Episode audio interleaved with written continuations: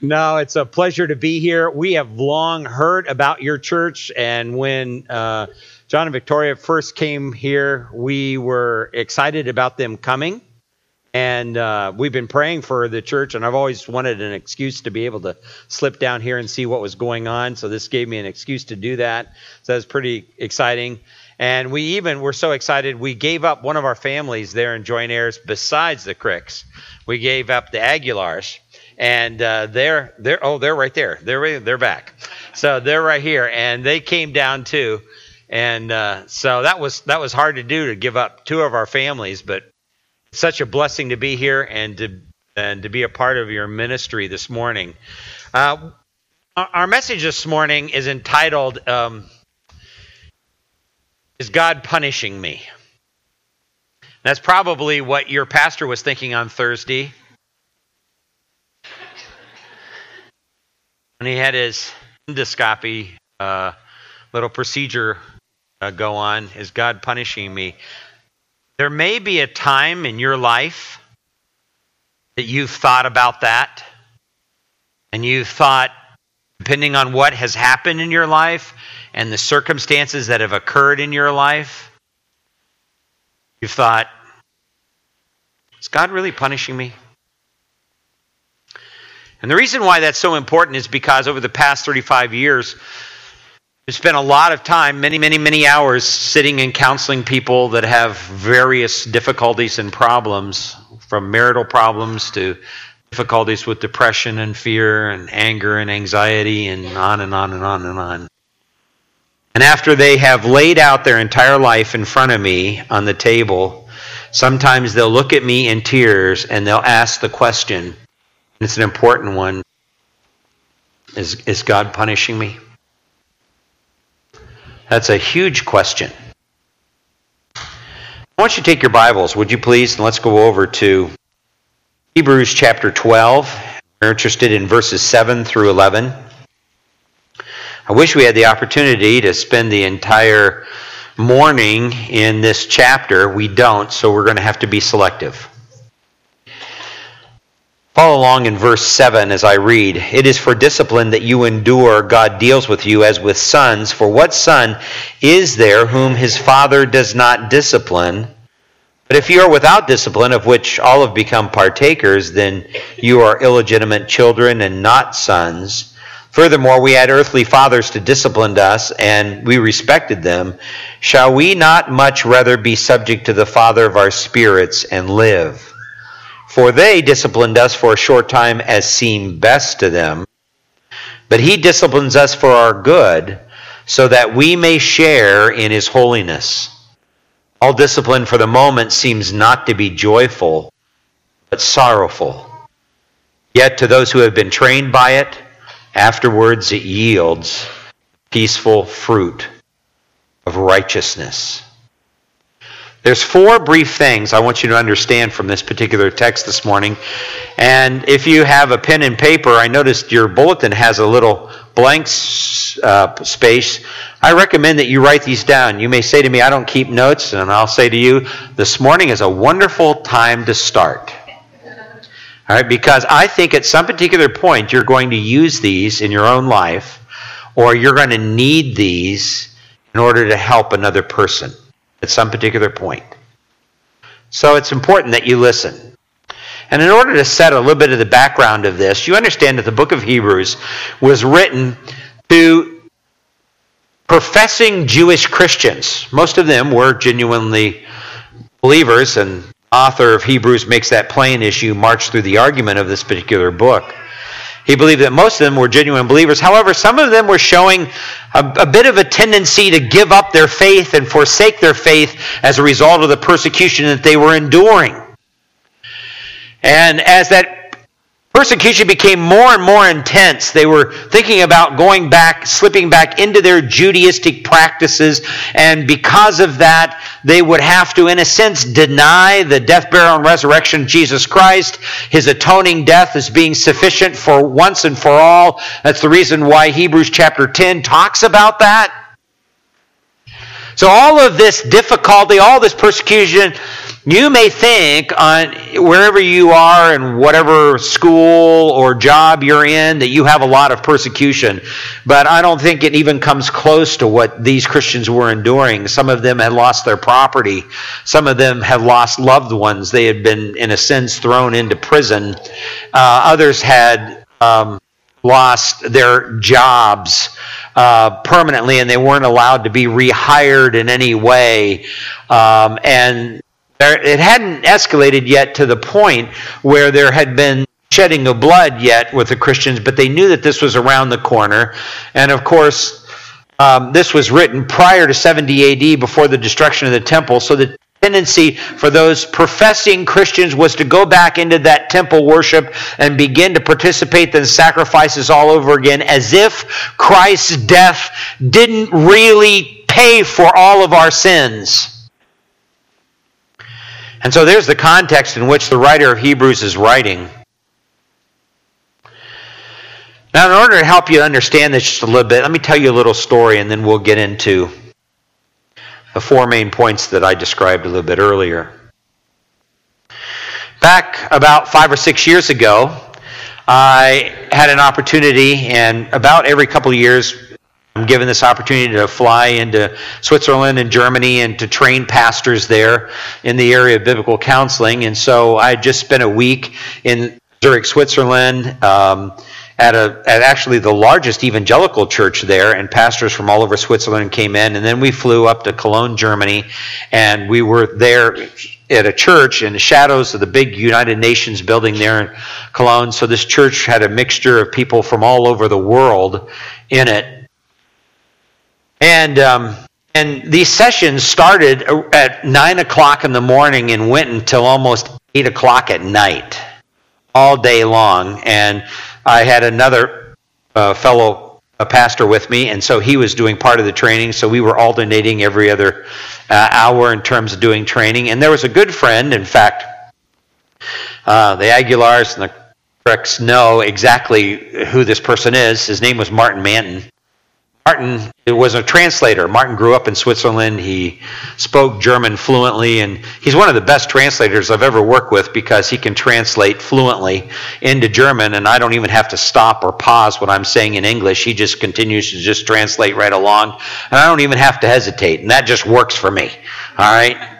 So, um, so he's just translating right along with me, and so I had the last session of one of the first days that we were at this particular conference. And there was about two hundred, two hundred fifty pastors, their wives, church leaders from all over Germany there in Cologne. And we were going along in this last session. It was the end of the day. And, and so I finished the last session. And we closed in prayer.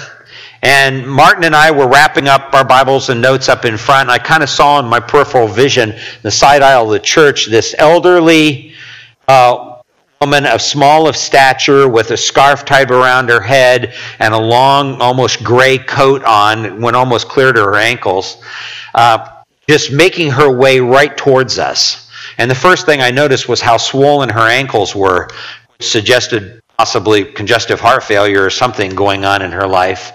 But she made her way up, and she grabbed a hold of Martin, and Martin's a little bit taller than I am. He kind of looks like your pastor a little bit. A little bit taller than I am. He's kind of got a bald head, and um, she, this little gal grabs him by the arm firmly as can be and points a bony finger at me and starts saying something in German. And so uh, Martin looks at me and says, uh, this woman wants to talk with you. Well, I... As soon as I finished that particular message, I could hear my bed calling me. John, come to me. I was totally exhausted. It was the end of the day. So I'm ready to say to her, listen, you come back tomorrow and we'll sit down and I'll be more than willing to talk with you. But right now, I'm not responsible for anything I say after nine o'clock in the evening, okay? But before I could get that out of my mouth, Martin turns to me and says, she wants to tell you something that she has never, ever told anybody in her entire life. Now, when a seventy-five-year-old woman says that to me, she has my attention. I'm going, okay, well, let's go over here to the side, and let's sit down, and we'll talk. So the three of us went over, and Martin translated. We sat down, and I said, tell me what's on your heart, what's on your mind. And she started to unfold this story to me. And you understand, over the past thirty-plus years, I've heard a lot of really bad things in people's lives. Some of them would make the hair on the back of your neck stand up. But this ranks right up there towards the top. This woman began to unfold to me her life story. She said, you know, I was born um, in the Soviet Union. My father and mother were descendants of German immigrants. And if you know anything about your history in terms of Russia, back after Peter the Third of Russia was assassinated, his wife, Catherine, later on called Catherine the Great, took his place and ruled Russia. At that particular time, just like today, Russia's economy was very, very poor. And Catherine the Great, in order to improve the economy, went to Germany. And at that time, in the, back in the seventeen hundreds, the Germans were the best farmers in the world. They they knew how to produce great crops, and with a limited amount of ground that they had, and they were very, very productive. And one thing that Russia was rich in was land. They had lots of land. And so Catherine the Great said to German farmers, if you're willing to come to Russia and teach our Russian farmers how to farm the way you farm, I will give you huge plots of land, and they'll be that'll be yours. Those will be your farms. You can work those. So thousands and thousands of German farmers left Germany and went to Russia. Even if you were to go there today, there are a lot of German descendants uh, splattered all over Russia, and little conclaves, German descendants that are there in Germany. And um, this woman who I was talking to was a descendant of one of those immigrants. Her father, the woman began to explain to me, was a pastor. He pastored a church under the Soviet Union. It was an illegal church. It wasn't recognized by the state. And they met out in the woods somewhere. And there was about three or four hundred people that were a part of that particular church. And she grew up in that church, became a teenager, eventually met a young man in that church. And in, upon meeting that particular young man, fell head over heels in love with this guy, and she felt that he loved her too. But then she made a very, very tragic mistake, a sinful mistake, and she ended up spending the night with that guy once. And in that one encounter, she became pregnant. And that immediately brought shame upon her family, upon her church, upon all of her friends that knew her. And what crushed her the most was this guy who she believed that they loved each other intently. When he found out that she was pregnant, and he did not want to have anything to do with her any longer. And that only, that just crushed her, and it made her mad. And her mother and her father began to deal with the, the issue of the pregnancy. And of course, as Christians, the option was not an abortion. And so they began to discuss, what are we going to do with her? She's going to get more and more pregnant. This is going to become more and more public. What has occurred here? She's not married. This guy's taken off. Um, and they discussed several different options on dealing with this issue until her uncle came along and said, I've been able to find a job for her. She can move to this particular town, work this job, support herself, have her baby, give it away for adoption, and then come back. And that way we can save face. She didn't like this idea at all. She didn't want to leave her hometown. She didn't want to leave her family. She didn't want to leave her church. But, and it was very unusual during that particular time in the Soviet Union for And to find a job. Jobs were very, very scarce. So her mother and father agreed that that's what needed to be done. And she described for me the day that they took her to the train station how angry she was at her father, her mother, her uncle, how the hate just grew up in her heart towards them, so much so that when They placed her on the train to go to this town. She refused to say goodbye to them. She refused to say anything to them, and that was the last time in her life she ever saw them. She went on to this particular town. It was several hours train trip away. Uh, arrived, got off the train. It was right on the edge of Siberia, and it turned out that this particular job was being a cook in a prison camp of over six hundred men, and she was the only woman there. And with tears running down her face, she began to describe, and by the way, she was the only cook there. She had to cook two meals a day for six hundred men every day, and then she began to describe to me how on a repeated basis every day, guards and sometimes inmates of that prison would rape her. She was the only woman there. And this went on for months. One day, she's fully pregnant now. She's walking into the nearby, nearby town to buy supplies for the kitchen in the middle of winter. And her baby decides to come. And she describes to me how she sat down in the snow and she delivered her own baby. And after she delivered her baby, this baby that had caused her so much anguish and so much pain and so much hate filled her heart that she took that baby and threw it out over the ice. And the tears just rolled. And I look at Martin, and Martin's got tears in his eyes. And I have tears in my eyes. Through a whole set of circumstances, and I'm shortening this story a lot, she was able to get away from that prison camp, go to East Germany at the time when the wall was still up, and get a job there. And she was there for a while, and she ran into another man. They fell in love. This time she got married. Not long after she was married, she got pregnant.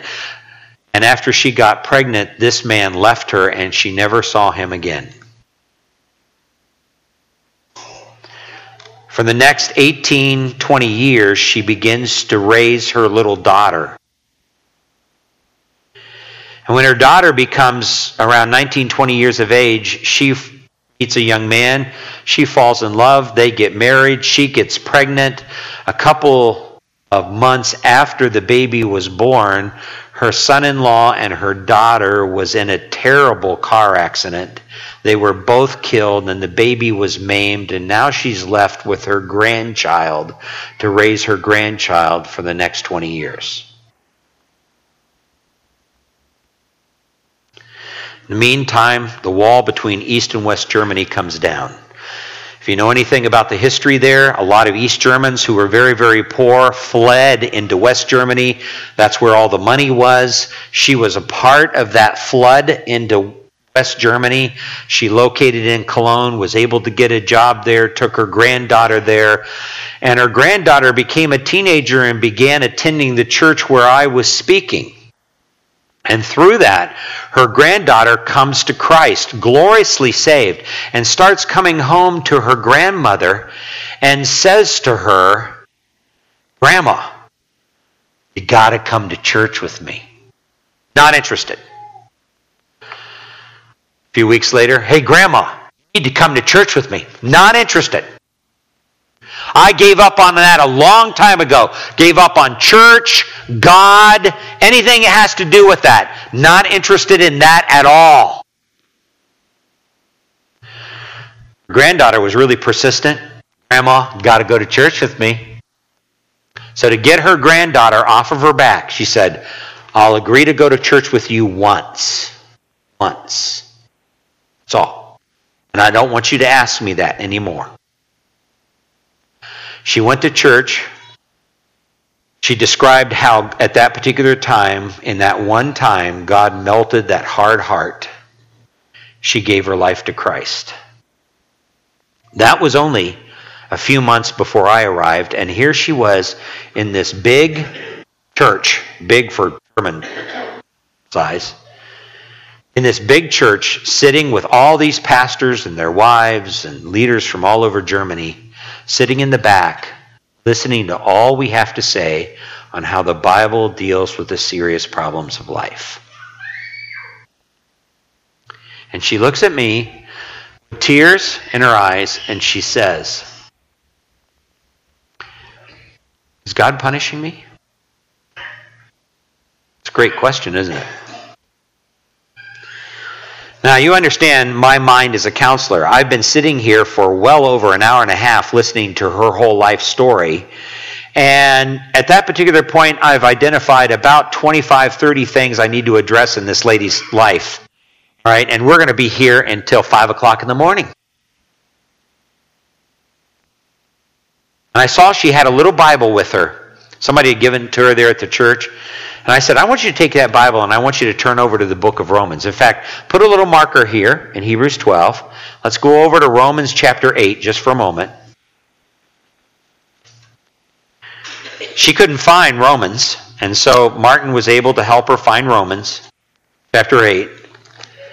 And I ask her, I'm going to ask you to read this verse out loud. Romans chapter eight and verse one. And she read, "Therefore there is now no condemnation for those who are in Christ Jesus." And then she looked at me. And I said, "Do you know who wrote that?" She said, "No." I said, "A man by the name of Paul." I said, "Do you know anything about Paul?" She says, "No." I said, "Aside from being an apostle of the Lord Jesus Christ, did you know that the that the apostle Paul, before he became a Christian, participated in the murder of Christians? Did you know that? This is actually a murderer writing these words." She looked at me and she looked down at the text. And then she looked at me again and then she looked down at the text. "Therefore, there is now no condemnation to those who are in Christ Jesus." And the biggest tears filled her eyes. And I just sat there and explained what that verse meant. And I told her, I want you to go home tonight and memorize that verse, which was a tall order for a seventy-five-year-old woman. I want you to go home and memorize that verse and then come back tomorrow, quote it to me, and tell me what that verse means. So we had prayer. It had been raining all that day, and she had walked several blocks in the rain. So we made sure she had a ride home so she didn't get soaked going home. The next day I saw Martin. I said, "Martin, have you seen Our Lady?" And he said, "No." And just then she comes bursting through the door of the church and making a beeline right to Martin and myself, going about as fast as a seventy-five-year-old woman could move. And had the biggest toothless grin I've ever seen. All right? And I said, "Martin, ask her about the verse." And she had already started quoting it before I got that out of my mouth. I said, "How did she do?" "Got it perfect." I said, "Now ask her, what does this mean?" And she looked at me again, and tears filled her eyes, and she said, all the guilt, all that pain, all the anger that I had for all of those years, almost fifty years. She said, "It's gone. It's all gone." I said, "That's right." Two years later, I was back, same place. I saw her pastor, and I said to her pastor, "Hey, how's so-and-so doing? How How is she doing?" And he said, "Oh, my goodness."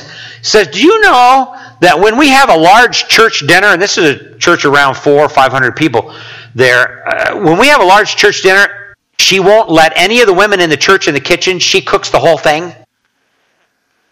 Uh, I said, "Well, you know where she learned that?" He said, "Yeah, in those prison camps. But she... She just works on her own, and she lays out this unbelievable dinner. And she does it all by her seventy-five years of age. The whole church. She's a spark plug in our women's ministry." Really? This pastor was just as proud as could be on how God had turned that woman around. Let's go back to Hebrews twelve. Is God punishing me? Let's see if we can answer that question. Four things we want to remember. Verse seven, let's begin there. It is for discipline that you endure. God deals with you as with sons. For what son is there whom the father does not discipline? Principle number one that you've got to nail down in your thinking. I must view hardship as God's discipline. I must view hardship as God's discipline.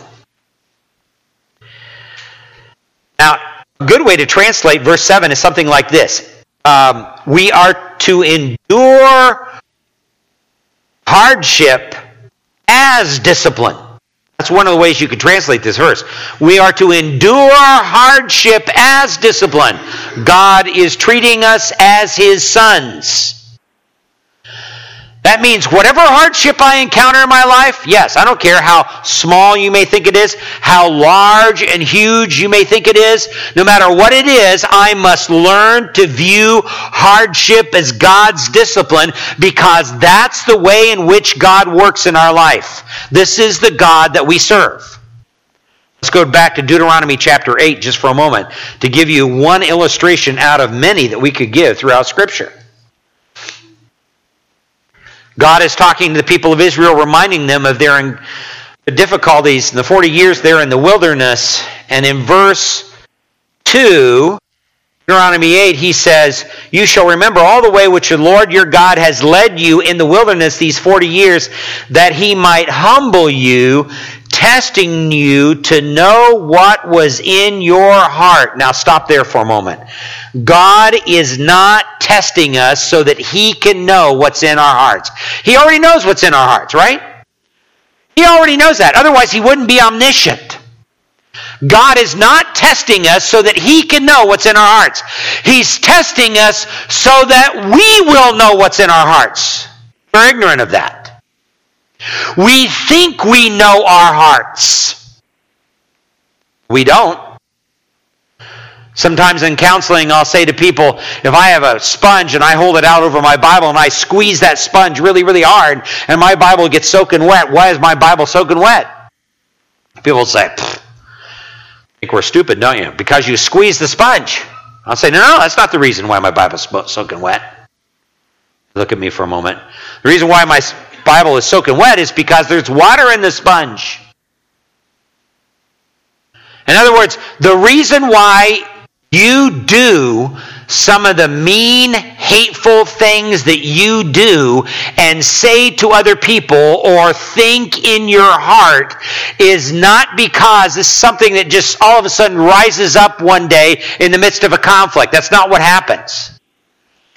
It's because it was pre-existing in your heart and you didn't know it. And that particular conflict and that particular difficulty squeezed your heart and brought it to the surface. And all of a sudden, you're saying things that you really regret saying.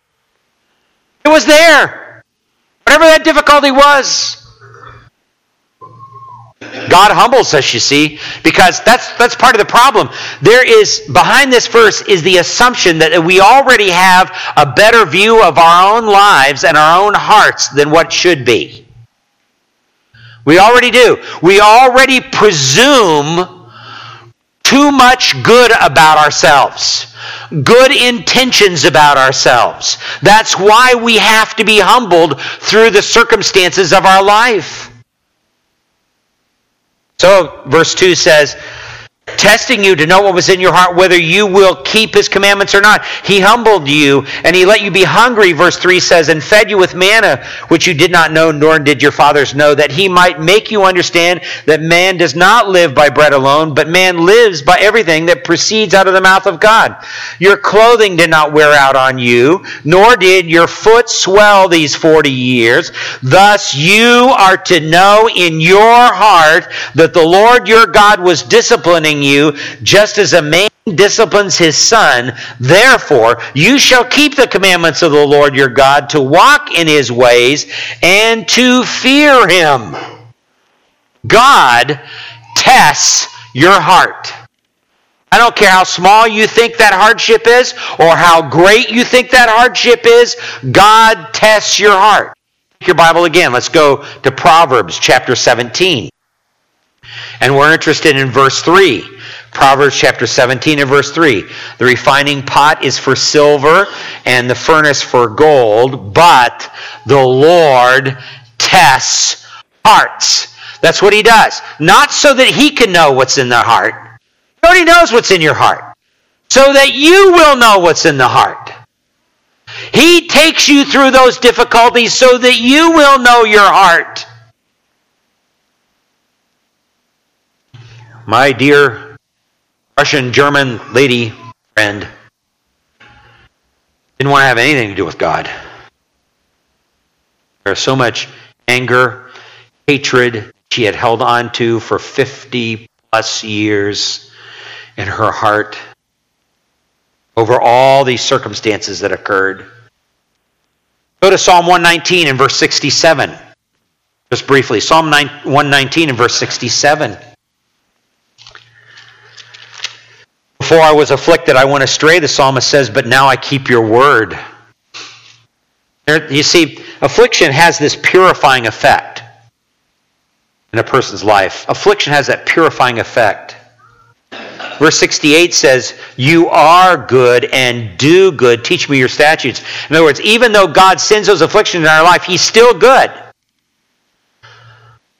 God is not good just when he sends good times into our lives. God is good when he sends hard times into our life. That's when he's really good, because he's really concerned about our welfare. That's what a parent does. When a parent brings affliction into a child's life, that parent really loves that child. Look at verse seventy-one. Psalmist says, it was good for me that I was afflicted. By the way, in the Hebrew, you could translate this as a present tense. Uh, that I am afflicted, that I may learn your statutes. Verse seventy-three, your hands made me. That's Hebrew past tense here.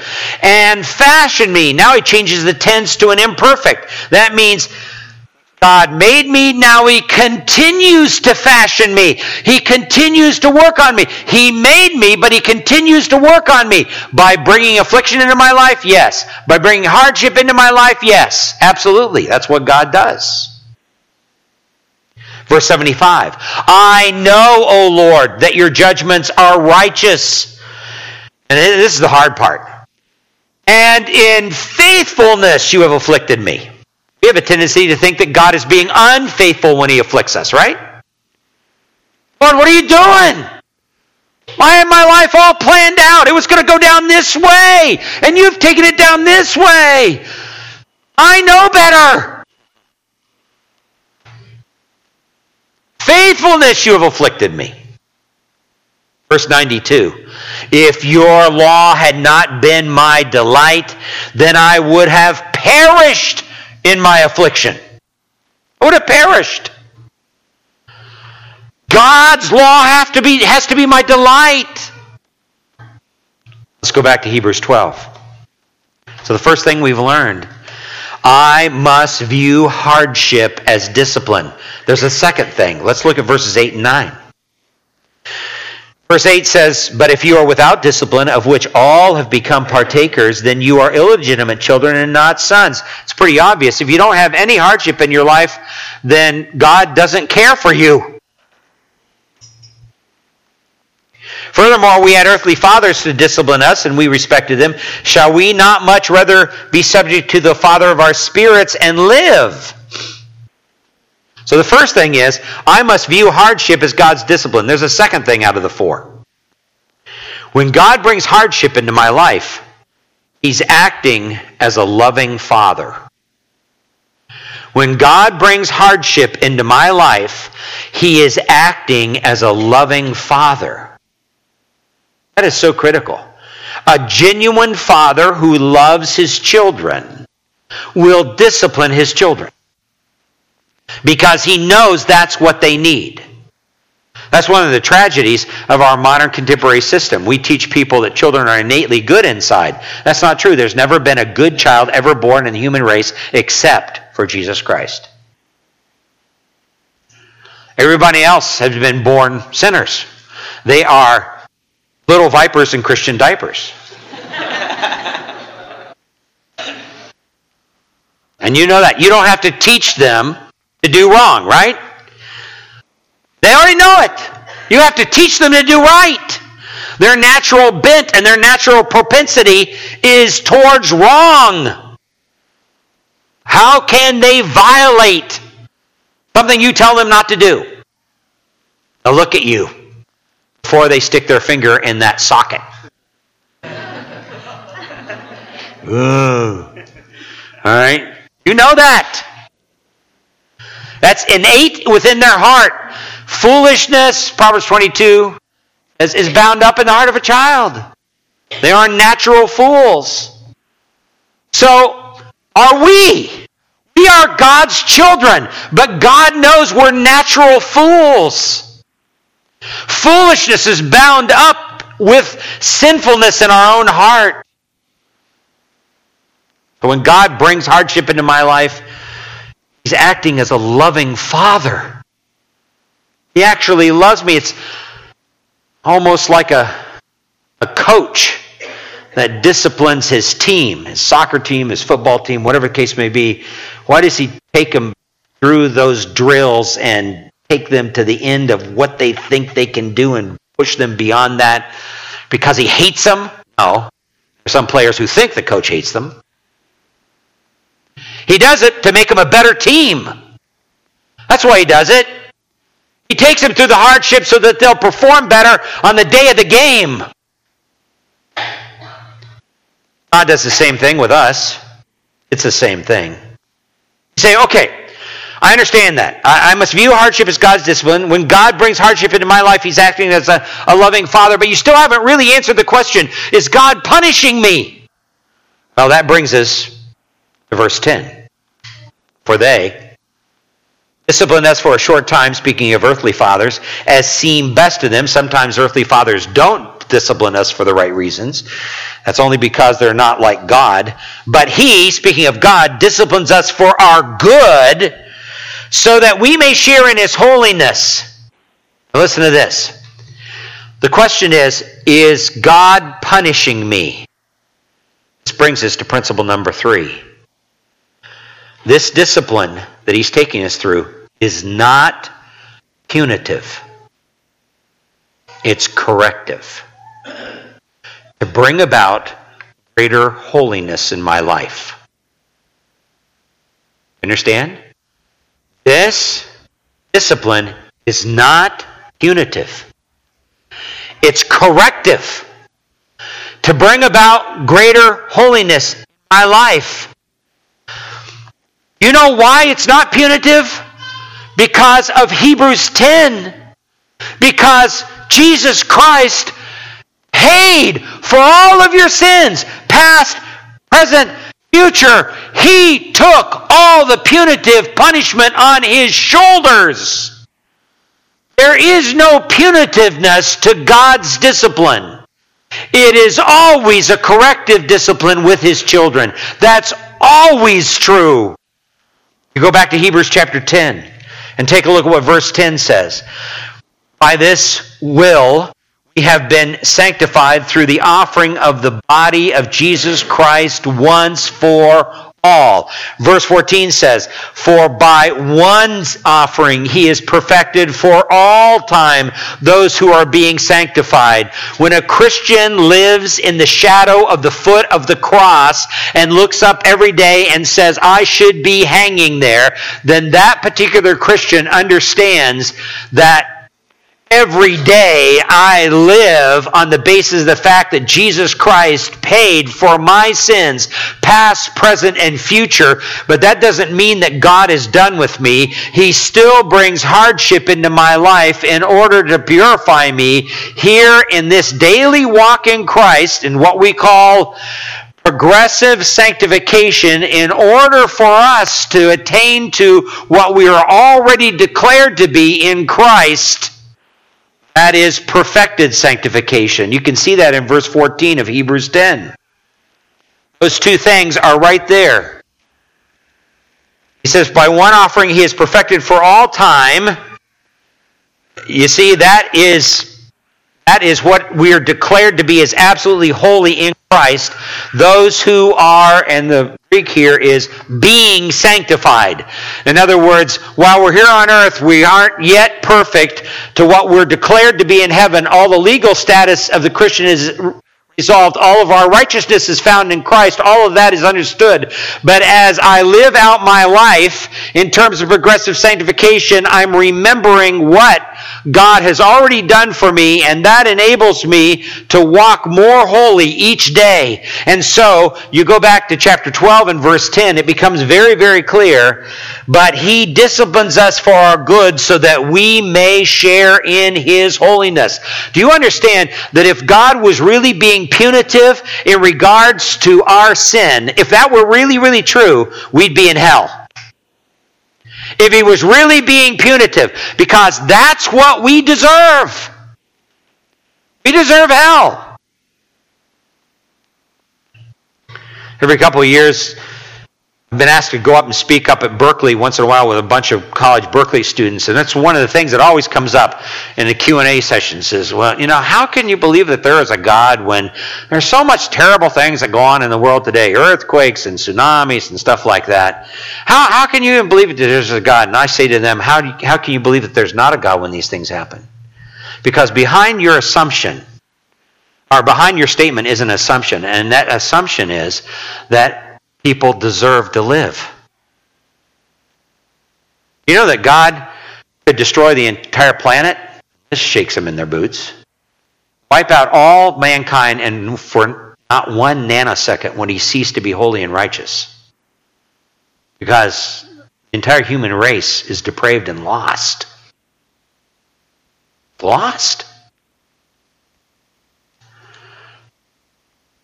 God has a right to do that. If we... If we were really being punished for sin, a punishment that was laid upon us, then that would suggest that somehow Christ's death on the cross was insufficient. It didn't pay the whole bill. There's something lacking. We've got to add our own righteousness to what Jesus already did. That's not Christianity. That's Roman Catholicism. We have to, we have to add our own righteous acts.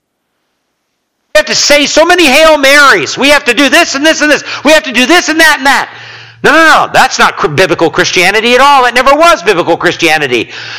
Jesus Christ paid for all of our sins, past, present, and future. Nothing was left unpaid for. Wow. This discipline is not punitive, it's corrective in order to bring about greater holiness in my life. I'm not paying for anything. God's doing this to purify my heart. So number one, I must view hardship as God's discipline. Number two, God brings dis- uh, brings hardship into my life.